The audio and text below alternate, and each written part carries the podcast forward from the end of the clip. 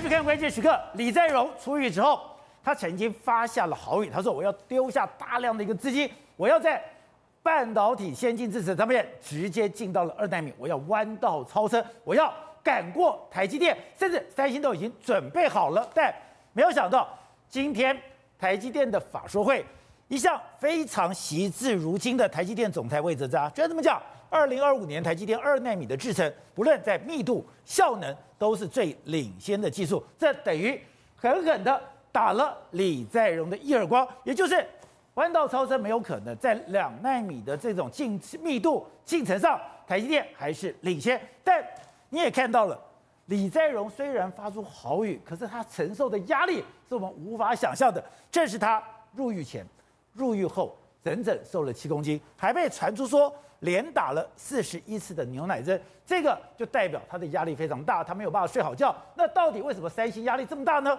我们来看另外一个状况。今天台积电除了说它在二纳米的密度跟效能都是最领先之外，它也确定我要到日本投资。到日本投资金额不但非常大，日本也等于说负担了一半的成本。这时刻你看到台湾、日本后面还有美国，三者强强相加，在技术上面，在材料上，在市场上。大家彼此互补，而这个时刻你就看到韩国慢慢被踢出来了。所以有人讲，韩国现在对于中国的态度还是犹疑不定。而韩国这样的犹疑不定的态度，是不是让美国不能信任？如果美国不能信任，又跟日本交恶，不能得到美国的市场、日本的材料技术的时候，现在我们看到三星是不是离台积电会越来越远呢？好，这一次在里面有两位来宾加入讨论，第一位是。资深媒体人黄涛超，你好，大家好。好，第二是台湾国际法学会的副院长林庭辉，大家好。好，走。我没有想到今天位置人家竟然这么臭，这么臭。二零二五年台积电二纳米制程，不论密度、效能都是最领先的。对，之前李在镕台这边呛一下说，哎，我们现在有新的技术喽，我们在二纳米。我们可以弯道超车，对，现在看起来是超不了了吗？而且我很担心李在镕怎么了？他怎么了？你看他在狱中里面来说，消瘦了七公斤，然后打了四十一个牛奶针之后，原本以为出来会很好，但是没想到出来之后面临到一个。他想都想不到的敌人在他面前出现。前几天的时候，你看三星说什么？哎，我要到美国去设厂，你台积电去设厂，我也要到台，我也要到美国去设厂。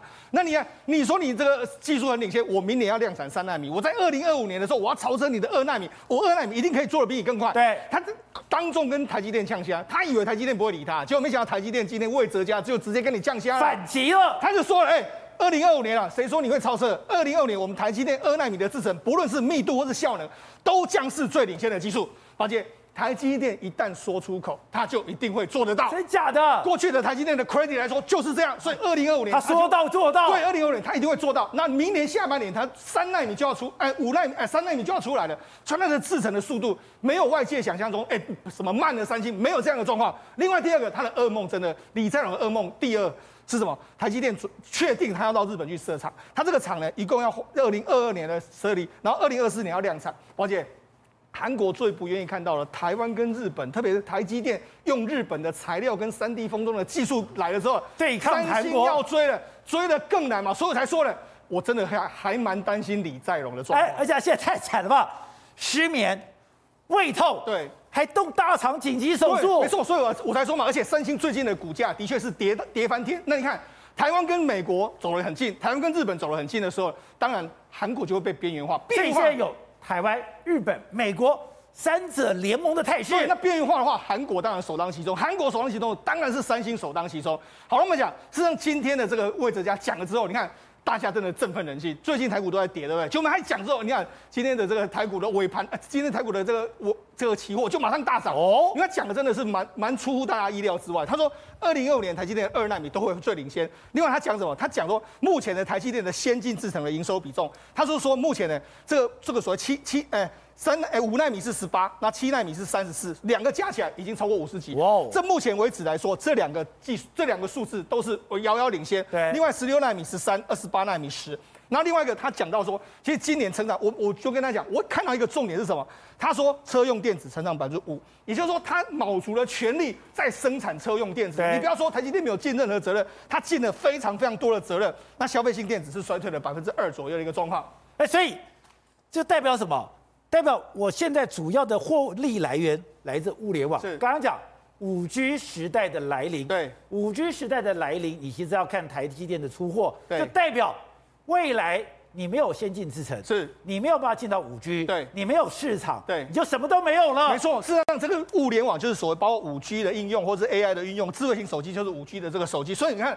实际上，台积电整个平这个告诉你说，接下来的景气，他认为第四期的营收还可以持续成长。另外一个就是台积电的二纳米二的土地，目前呢已经通过这个变更，所以明年终究有有机会会取到相关的用地。二纳米在竹科宝山，那甚至宝杰，那之前在这个上面来说，有一座有一座庙，土地公庙也被移走，土地公 土地公还宝贝宝贝就 OK，我愿意移走，就马上就移走了。所以那事实上连神明都来帮助台积电，那也不止这样。他今天提到首度证实，我很早就说他一定会去设厂。你看台积电果然就说了，这个八千亿的投资金呢，里面日本政府将要付一半，付一半的时候，其实日本的这个所谓熊本的这个日日日日新闻里面，他也去拍了。你看，他里面把这个台积电的厂房所在地，你看。都已经整地完成了，这个照片都已经出来了哦。这是台积电在熊本的这个厂房，对，已经整地完成了。没错，那这个盖下去的时候呢，它二零二四年量产的时候，它生产是二十二纳米，还有二十八纳米。那你想说，哎，这个好像没有最新，它主要是佛日本的消费电子所需，包括 Sony 用的这个 CMOS 的这个影像感测器，或者是说日本的工具机需要用的，还有日本的车用半导体。所以这个厂盖下去的时候，对日本是如虎添翼。那你知道，我们不是都一直讲到台积电到哪哪个地方的土地就价格大大涨？我跟你讲。日本那个地方现在土地价格也开始暴涨，也大涨了。对，而且我们看今天有一个统计，是在十纳米以下，台积电竟然占了百分之六十三，整个韩国三星这个地方，他们所有的加起来是百分之三十七，对，也就代表光是台湾跟韩国，对，就把十纳米以下的货出口对产物产品全部都包了。没错，事实上这是一个全世界最先进制程，以十纳米以下的为准的这个状况。说说实在，目前全世界的十纳米以下只有两个国家能够做到，一个是台湾的台积电，一个是韩国的三星，这两个才做到。因为十纳米以下，你任何一个厂盖出来的话，你绝对都需要一百亿美金以上。哦，你没有一百亿美金，你根本不用投资。一个厂要一百亿美金，所以没有人能够，很少人能够投资。好，那目前的状况呢是这样，台积电在十纳米以下的市占率是六十三，韩国是三十七。那这个比重来说，如果你对比前几年的时候，前几年其实这个开口并没有那么大。哦，其实台积电这过去几年的时候，慢慢慢慢把韩国的市占率慢慢慢慢的侵蚀掉。哎，真的，所以它以前是五十出头，所以我才说嘛，如果三星没有办法在未来的两三个世代，三纳米或者二纳米超车的话，它就永远会被台积电海放在后面。所以台积电这个部分还会继续对三星鲸吞蚕食。当然是这样，因为你客户越来越多的时候，你一定成本越降越低越低嘛，你产能越大的时候，一定成本越来越低嘛。哈，那我们来讲。实际上，为什么台积电？哎，为什么三星敢说？哎，我一定可以超车你？因为三星呢，它最早在二纳米的时候，它用所谓的 GAA 的这个技术，GAA 这个技术来说的话，它很早就开始使用。它从五纳米、三纳米都开始用。那台积电原本在二纳米，呃，原本的这个技术是 MBC 多桥式的这个技术，但它现在也要改成 GAA。哦，所以为什么韩国会觉得说我有机会？因为我在 GAA 这个技术里面，我研发的比你更早，我领先你。可是问题是，台积电有机会吗？宝姐，事情就是没有那么简单，不是说你 GAA 就可以就可以做得出来。为什么？因为我们可以看这个架构，你可以仔细来看哦。它这个晶片是三 D 堆叠的，三 D 堆叠的晶片里面，你其实重点不是在你微缩制成，重点是在于你三 D 堆叠中间需要的所有的原材料，三 D 封装的材料。那那些材料呢，在日本吗？没错，台积电为什么要去日本？为什么他要去茨城设那个所谓材料开发商？当然，重点就是在于说，他要卡位那些所谓三 D 封装需要用的那些那些材料。所以你不是技术，就像我们台湾。造飞机的技术都有，对，我们台湾去造飞机的设计图，我们都会画。是，可是我们就是那个引擎那个热断的那个叶片做不出来。对，就是很多材料其实你没有办法掌握，你就是没有。好，那我们讲，实际上我们讲一个一个故事，像特斯拉，特斯拉最近，哎，三星媒体还三星还这个韩国还大幅的报道说，哎，你看。我们这个三星呢，从这个苹呃，从我们台积电的手上夺下了特斯拉的这个晶片。那夺下特斯拉，哎，我开始刚开始看了，我也吓了一跳，就没想，哎，后来他用的居然是七纳米的这个技术。哦、我想说，哎，这个不是特斯拉的这个所谓新的这个 HW 四点零的这个新的晶片吗？为什么它用七纳米的这个技术呢？为什么不用五纳米的技术？后来知道啊。原来是因为它五纳米目前不及格，良率有问题，还很低啊。我们就讲，事实上目前台积电的良率呢，约莫是在八十到九十左右。目前为止，根据韩国媒体的披露是说，它的良率目前还不到百分之五十。那我试问你，你五纳米的良率都不在五十，你三纳米、二纳米，你能够跨过个这个门槛？当然不行。五纳米还算是比较简单，三纳米、二纳米的时候，那跨过一个门槛的时候，那个难度是非常高的。对，所以你到底有没有办法？所以。人家才会说，哎、欸，你你这种会不会是超超懂啊，崩给贵的一个状况？好，那刚刚讲到的。三星最近它的股价真的开始下滑了吗？而且我们刚刚讲的，你本来是 Flash 是你的金鸡母，没有想到你很多的材料是跟中国结合。对，中国结合之后，你的材料出不来了。没错，事实上以今年的这个亚洲股市来讲啊，其实台湾跟这个韩国的跌幅都还，目前为止从高点拉回幅度都还蛮高的。但是三星的跌幅其实比台湾台积电更重。那为什么三星的跌幅会比台积电重呢？主要原因在两个原因，是因为它在中国遇到非常大的麻烦。哦宝杰，那三星最主要的有两个获利部门，一个是 DRAM 的半导体。那 DRAM 来说的话，因为它有大量的产能压在中国大陆，包括说它 Flash 在这个西安有一个全世界最大占它四成的厂，另外包括说它有很多 SK 海力士都有。那因为最近呢，中国因为电价这电价的大涨的关系，黄磷的价格大涨之后，这个 Flash 需要用到的东西开始减产。另外一个，它有很多厂呢，目前也都处在可能会被停电的可能性，所以它的产能受到很大的影响。另外一个就是它的面板。它面板来说，我们现在苹果用的所谓 OLED 的这个面板来说的话，过去呢，三星跟日啊跟这个中国的这个京东方大概是八比二，就是三星是八，那京东方是二。可是呢，苹果为了要这个缩减成本来说，它准备把这个京东方提到四，那这个三星降到六。所以它等于是压三星，对，它挤压三星，所以三星现在面临什么？面板吃力也不好，然后包括说像整个整个这个 DRAM 也不好，那加上说它的晶圆代工又被台积电压制住，所以为什么为什么最赚钱的两块都被砍了？所以为什么李在镕会这个愁云满面？现在韩国还有一个最大的理由是美国的信任，没错，是让美国来来说的话，美国对于你韩国到底是你要亲中路线还是亲美路线，我他还是没有看清楚，所以摆在眼前的话，你看。二零二零年的哈，对南韩的投资来说，美国跟日本都是大幅的下滑，而且是逐年在下滑之中。反观来说，你看为什么中韩国还是一直要跟中国维持好关系？因为中国对韩国的投资是年年成长，它年年成长能成长二十六点五，而且现在韩国很多重要的 IC 的公司，很多这个中央 IC 设计，其实都被中国大陆买去了。所以为什么是美国更不信任？所以为什么美国会不信任你？就是你还是想要中国市场，你还是跟中国走这么近，那你跟中，你跟你得不到美国跟日本的支持的时候，你在半导体上面要翻越过台积电，那根本就是不可能的一件事。好，正好现在台积电确定我要去日本设厂，我要确定去日本设厂的时候，本来以为说只有跟 Sony 合作，搞了半天是一个全面性的合作，没有吗？没有错嘛？我们昨天看到说它设厂要两千多亿。两千多亿，你你如果是要盖二十纳米以上厂，坦白说真的太贵了，而且台积电是有 know how 的，所以那时候我昨天我就预言，一定是一整个生态系的的的的建筑嘛，就发现现在包含三菱电机还有 Denso 都进去了。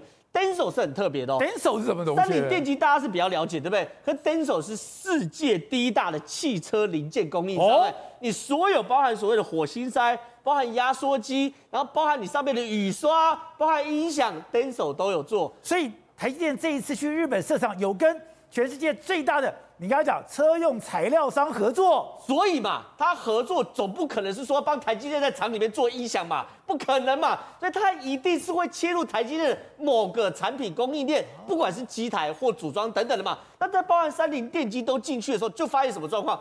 日本为什么两千多亿要自掏腰包一千亿给台积电？很简单，这是个互利互惠的状况嘛。虽然核心是台积电的厂，可当你整个生态系都做出来之后呢？未来日本如果有其他晶圆厂的话，是不是就依附了这个生态系，就可以依法去复制嘛？所以我们才会看到为什么日本那么愿意，很少很少愿意赞助所谓的外国厂商，而且一半的份额嘛。可是呢，站在台积电角度，它也不是专门吃亏哦，因为日本有很多东西是台积电也没有办法复制的，比如说好光刻技术哦，你知道吗？光是日本哦，在光刻胶上面哦。的专利一万六千项左右，大概啊，全世界你只要做光刻胶，你全部都要听日本的。而且除了光刻胶，我胶做完之后，我要我是不是要清洗？清洗总不是拿刷子刷，也不是拿，不然呢？清洗也有 know how 啊，要用什么样的胶去清洗它？连那个布要用哪个布，要去把那个清洗擦掉，都在日本的专利手上啊。所以啊，你看到这种所谓的所谓的光刻技术的这部分哦，大概百分之八十的份额。都在日本的手上哎，所以对台积电来说，我如果哎跟日本合作，这东西叫做什么强强联手，对于很多人来说是很难以想象的。我讲说光刻胶这个光刻胶，光刻胶连你要涂，你要烧，你要协议，你要把它给清干净，都是专利。当然，它是奈米的世界嘛，你总不可能拿菜瓜不刷嘛，总不能拿水冲嘛，所以这些东西都在日本的专利手上。所以啊，这真的是一种强强联手的概念。可是问题是哦，大家都会问，为什么日本在这种化工或基础化学上那么强？因为日本真的很强，有多强？宝杰哥，你知道吗？现在莫德纳跟 mRNA 的供应商有个材料，竟然是日本的酱油厂商当那供应商。酱油，这个太扯了！哎，这是千叶县的三佐酱油，哎，这个是百年老厂商，四百年的酱油厂商。等一下，酱油跟疫苗什么关系？我这样讲哈，因为 mRNA 疫苗对不对？它是打到人体里面嘛？打到人体里面的时候，因为人体对于异物会有发炎反应嘛，因为你不是自己人，就会发炎，然后就派白血球把你吃掉。所以呢，mRNA 外面有包一层膜，叫做假尿干。假尿干世界最大的供应商三佐酱油啊，以前我听林思碧讲。mRNA 最难的就是把那层膜包上去，对，那层膜是酱油厂做出来的。其中一个就是它，而且它是世界上最主要的供应商。为什么？因为它在一九七零年代就觉得光做酱油也不是道理，他就开始跨足药品厂、药品生技行业。而且除了这件事之外，你知道吗，宝杰哥？我们在做晶片哦，有一个最重要的其中一个供应商，竟然是日本的味精厂在做的。哦，这个味精厂叫做味之素，味之素很有名吧？这个这个标 logo，大大家应该都看过，对不对？这是日本最大做味精的，而且呢，它还是味精的发明家啊，发明者。就呢，你知道吗？我们在做这种晶片的时候，不是要线路跟线路的堆叠吗？可是因为三 D 堆叠的时候呢，你中间要有隔层嘛，否则你线路连在一起就互相导电啊。这个隔层要求很难哦。第一个，你不可以导电；第一个，你要够薄；第三个呢，你不可以有热传递，希望尽量快一点嘛，对不对？就既然是味精的副产品，我做味精的是多出来的东西，做酱油的去做这个 mRNA。我今天做味精的，我去做半导体。是，但是其实坦白讲，我现在讲很简单，对不对？可是也代表是日本这些厂商，虽然我做味精，可是他有意识的去处理这些高科技的东西，哦、然后也代表他们化工产业够扎实，所以可以把这些纯化，就算副产品，我也要拿要纯化、纯化再纯化，纯化到纳米等级可以接受。所以你看哦，现在最顶级，包含 CPU 啊、基地台、啊自家晶片，都用这个未知数里面的那个产品。所以对于日本来说，当然强。所以现在我们讲谁压力很大？韩国里，韩国很大，韩国三星，哎，整个韩国的未来都压在这边呢。结果呢？为什么？因为现在你看，美国、日本、台湾联手，韩国太轻松了嘛。现在这样传出来了，啊，习近平要在疫情趋缓后访，他还要去韩国，还要去韩国。那这样，我我是美国会信任你吗？所以现在之之之所以压力那么大，原因在于美日台已经变成一个完美的结盟。好，各位，现在之前讲到的，美国透过各种层层包围，我有四方联盟，我有。美国、英国、澳洲的这样的三方联盟，我甚至有那个大英国协的联盟，哎，层层包围。现在又多了一个美国、日本、台湾的半导体联盟。对，没错，谁掌握半导体，谁掌握晶片，谁就掌握未来的科技。什么叫未来科技？也就是所谓的军工方面的科技哦，包含 AI 的这个军事产品。所以你知道现在韩国为什么要放李在镕出来？其实他讲的很明白，就是要振兴他的三星的半导体业。但问题来了。现在韩国跟日本的关系好吗？非常非常不好嘛。你知道我们相关的台积电的制程当中，刚好提到了材料、原料。上一次不是还有日本信越要到台湾来设厂吗？那些都是化工方面的一个这个专业技技能。那如果你要做高阶段的这个所谓的奈米的一个制成品来讲的话，上面的一个漆料也好，或是原物料也好，全部都是要必须要靠日本来协助。所以变成说日美台已经构成了这样的半导体。那韩国呢？日本愿意给韩国吗？给了韩国之后，会不会逃变成到中国大陆去呢？所以变成说，现在日本也在反韩国。美国真的现在这么不相信韩国？对，即便是文在寅去跟拜登求饶，说我也要相信你美国，然后也要站在你美国这一边。但问题是。底下的这个相关的制程，日本它是一个非常重要的一个一个制程的一个来源哦。所以如果日本它不点头的话，其实美国也拿日本没辙。那如果日本跟台湾合作的话，台积电如虎添翼，那对台日之间的这个所谓的半导体的这个所谓的产业联盟以及机密商业机密的保护来讲的话，更加重要哈。而且他也知道台湾人很多是讨厌韩国人的，是吗？所以这原则上来讲的话，韩国现在即便是李在镕出来。还是没办法振兴它的一个三星产业，而今天呢，其实呢，更重要一件事情是，我们的这个蔡总统跟欧洲的这个执委会、欧盟执委会的这个经贸官员呢，也进行了一个视讯会议哦。这个视讯会议呢，其实呢，欧盟的官员讲很清楚，他说要跟台湾进行所谓的战略结盟。那个战略结盟的概念是什么概念呢？就是说，因为台湾半导体太太好了，而出口到欧盟的有百分之四十二都是 ICT 的相相关产业，所以他这个官员讲很清楚，半导体就犹如什么？他说。这个科技其实就是一个安全问题，他已经欧洲国家已经不把它当成是一个单纯的产业问题而已，而是涉及到军事国家安全的一个层次的问题。也就换句话讲，意思就是欧盟的官员现在讲出这个话来，代表说他跟美国是站在一起的。而对于中国来讲的话，欧盟官员也会对中国进行防堵的一个策略。好，之后现在李在镕的压力有多大？可以从一个事情看出来，他现在被人家指控。他去打这种牛奶针，是我们之前讲 Michael Jackson 过世之前，就是因为打这个牛奶针，对，因为它有那种消炎止痛的一个作用。是，你到底出了什么事情？你要消炎止痛打这种针，而且出来了以后，咱们再看这两张照片，是。在里面居然瘦了七公斤。对，而且他现在不是说我晚上睡不着觉，我有焦虑症，我有忧郁，更可怕的是。他的肠胃，哎，对，压力大的人肠胃都会不好啊。没错，事实上，三星的这个少主，他承认他打了四十一次的这个牛奶针，牛一丙酚嘛。那你看，这事实上过去的，因为它这个样子很像是这个牛奶的这个颜色，所以叫牛奶针。那那他打了四十一次的时候，当然警方问他，检方问他说：“你你为什么打那么多？”他说：“啊，没办法，因为我父亲住院之后造成的心理压力，然后我贪污的绯闻还有审判的压力，导致他长期失眠，可怜，最后选择用药。”哎，全韩国最有钱的人长期失眠。对，因为什么？因为什么？因为的确啊，文在寅是摆明了就要修理他。好，那那你看他在狱中里面来说，你看这是今年年初的时候来入狱的时候，你看他看起来容光焕发，身材还不错。可是你看出了出狱的时候，哎，你看。整个人瘦了一圈啊！那为什么瘦了一圈？听说他在狱中因为阑阑尾炎破裂，然后就赶快紧急开刀，被切除了大肠的一部分。所以他目前呢，真的身体状况的确没有想象中的那么的好啊。哎，这很严重哎！如果你只是因为阑尾炎破裂，你要去，那代表你有可能腹膜炎呢，对，你可能有败血症的，是。而且你因为这样子部分组织坏死，哎。这个刀很大，你把大肠切一部分。对啊，所以你看到，事实上为什么我，所以我为，所以我刚才说，为什么我们要担心李在镕？因为现在他面临到，他以为他出来的时候可以大杀四方，就没想到前面台积电、美国、日本还有这么多在等着他。他觉得，我觉得他压力越来越大，而且我们等一下会讲他为什么压力很大。明年的总统大选，他准备又可能搞不好又被起诉。好，那我们讲。事实上，对这个李在镕来讲的话，最近可能有一件事呢，他也不想听到，因为什么？因为就是他的李正载，因为李正载最近因为这个时候鱿鱼游戏非常红嘛，对。那李正载被提出来的时候，就人家就会讲到说，他现在的女朋友林世玲，那林世玲是谁？林世玲就是过去这个李在镕曾经跟他离婚的这个前妻嘛。她是李在镕的前妻。对啊，那人家三星的前太子妃。那人家现在就说什么啊？你看呐、啊，这个相对于现在，你看这个李在镕现在啊，哎，身体也不好啊，然后又可能会入狱啊，这样的状况。你看，连李正载现在是人气最红的明星啊，就会有人拿他来比。那当然，这也太尴尬了。没办法，因为李李正仔目前太红了，对不对？那很多人就说，你就你看很多这个八卦就说，你看这个当初林世玲离开这个三星少主的选择果然是对的。那那那这个对他多尴尬？你看。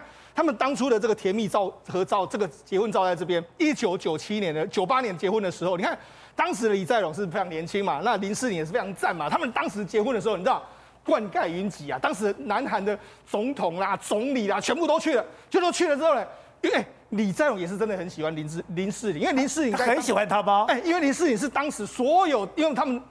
韩国的都是要财阀联姻，对，但他老他老爸他们是这个大象集团，当然就没当然比不上三星，但是也是一个不错的财财团，很多人都想要娶啊。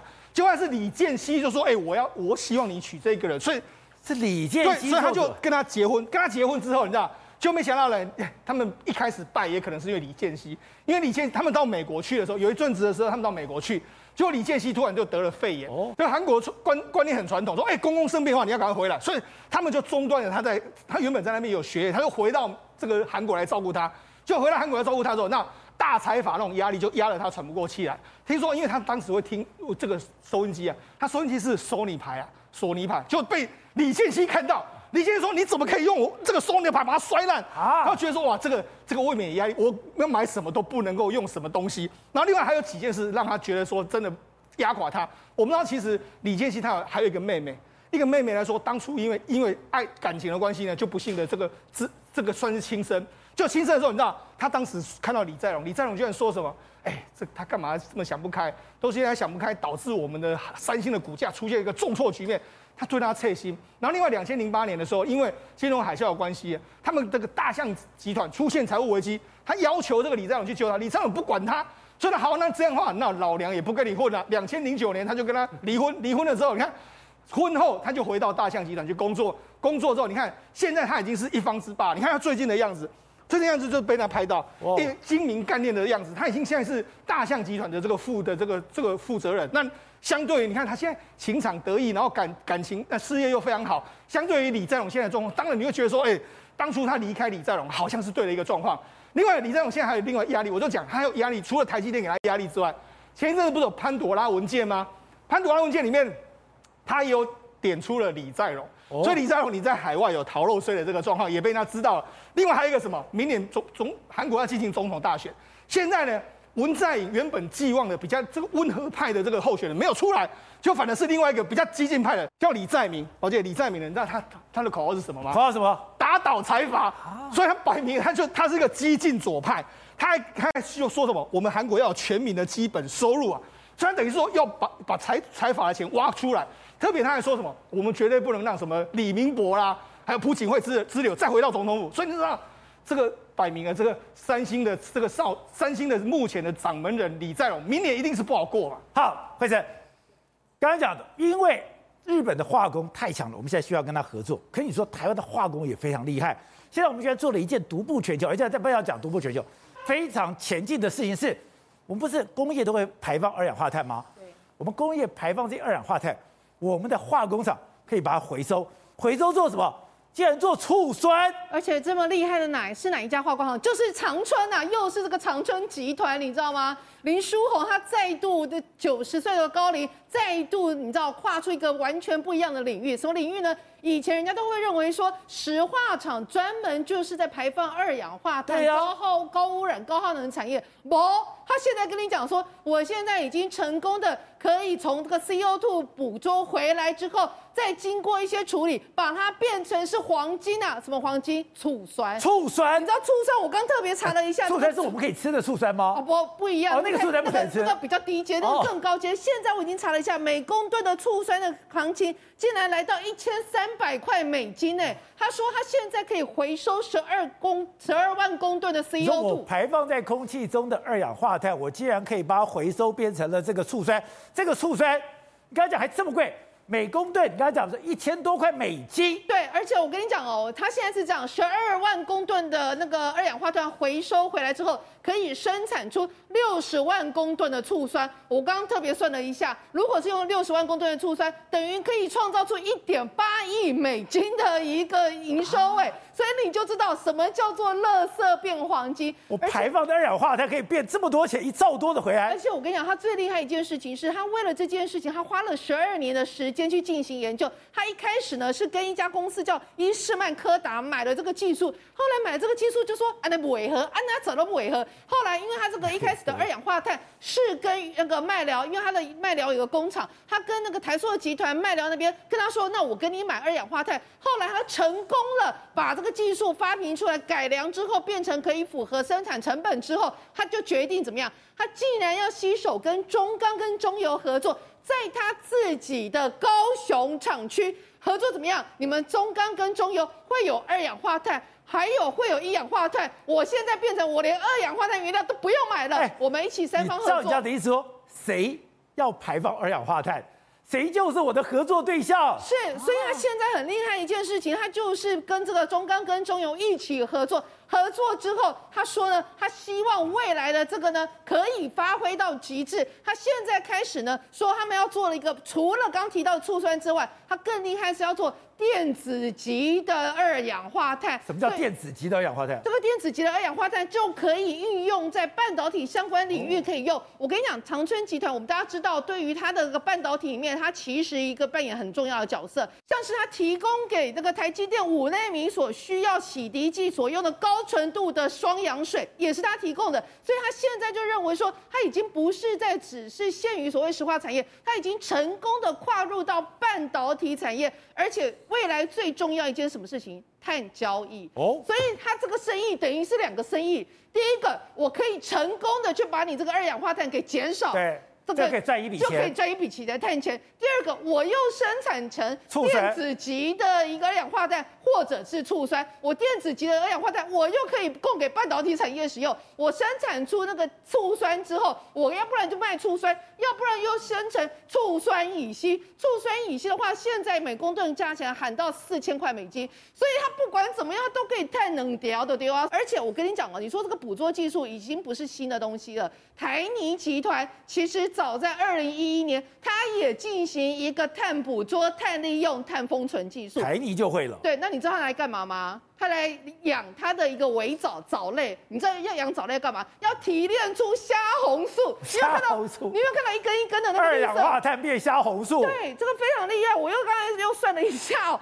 它其实这个技术，他说它发扬这样下去之后，它未来哦，光是这个虾红素可以产生出来的产值哦。高达一百六十亿人啊台币，但是它这个布局是二零三零年，它透过他们每公顷可以产生出多少的这个藻类，所以从藻类可以提炼出三趴的虾红素，用这个虾红素算出这样的金钱，那你就会吃说，哎，那这个有这个有可能吗？我跟你讲，它这不仅仅是有可能，而且是进行式。你有没有看到一根一根的那个全部都是藻类？所以它那个其实就是透过一个碳捕捉，然后用这个二氧化碳来让这个藻类可以去吃。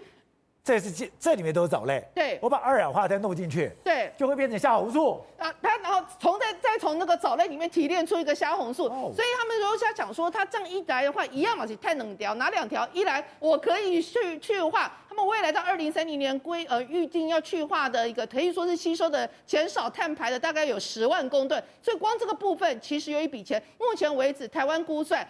如果我们以后要进行所谓碳排放的话，每公吨的二氧化碳是四十块美金，甚至到二零三零年的话，每公吨的碳权的交易是可以上看到一百块美金。所以它光是这个十万公吨的二氧化碳就可以创造这个收入，再加上它要卖虾红素，所以你知道现在国内不管是石化厂 或是水泥厂，全部都朝着碳中和的商机在发展。好，所以董事长之前台积电去日本，你说不得了了，这个是强强联手，这个时刻。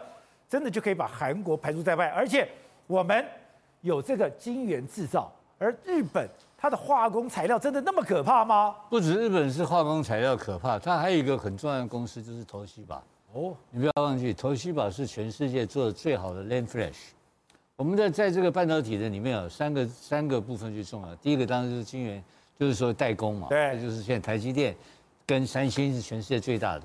第二部分就是 Flash NAND Flash 快闪记忆体。第三个 DRAM，那台湾的 DRAM 已经挂掉了嘛，对不对？所以能够维持这个整个，所以三星维持世界巨霸的地位来来讲，它只有一个弱点，就是它的代晶代工部分输掉。今天台积电到那边去了以后，日本产业不会跟它结合嘛？一定会结合的嘛。啊，这种结合的部分来讲的话，彼此是技术会进步。对，不管是股权的结合，或是说另外在固在其他技术上的结合。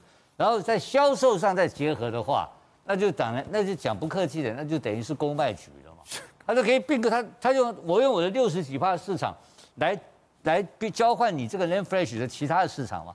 这就是这三星以前干的事情，这就是三星干的事啊。三星每天在干这个事啊。三。三星有一年你不记得他的手机爆炸都说把烧火，然后搞得大家哎，今年三星倒霉了。没有，他大赚大赚。DRAM 调整价格。全世界它占了超过五盘五成以上的 DRAM 市场占有率，价格它决定嘛，所以它有定价权。那这个改变是什么意思呢？我我高度怀疑，这个下去跟日本人合作以后，跟就是台美日三方合作下一条线，将来台这个系统会取得这个半导体市场的定价权，因为技术优先以后，市场占有率，然后价钱我来决定，所以这三个才是可怕的东西。我认为你。在韩国现在胃痛啊，胃痛是正常的。要刚刚开始胃痛，再来再来可能是头痛了。胃痛是刚开始，所以我认为这个的整这个集团这个强强合作下来的结果，会给三星致命的一击。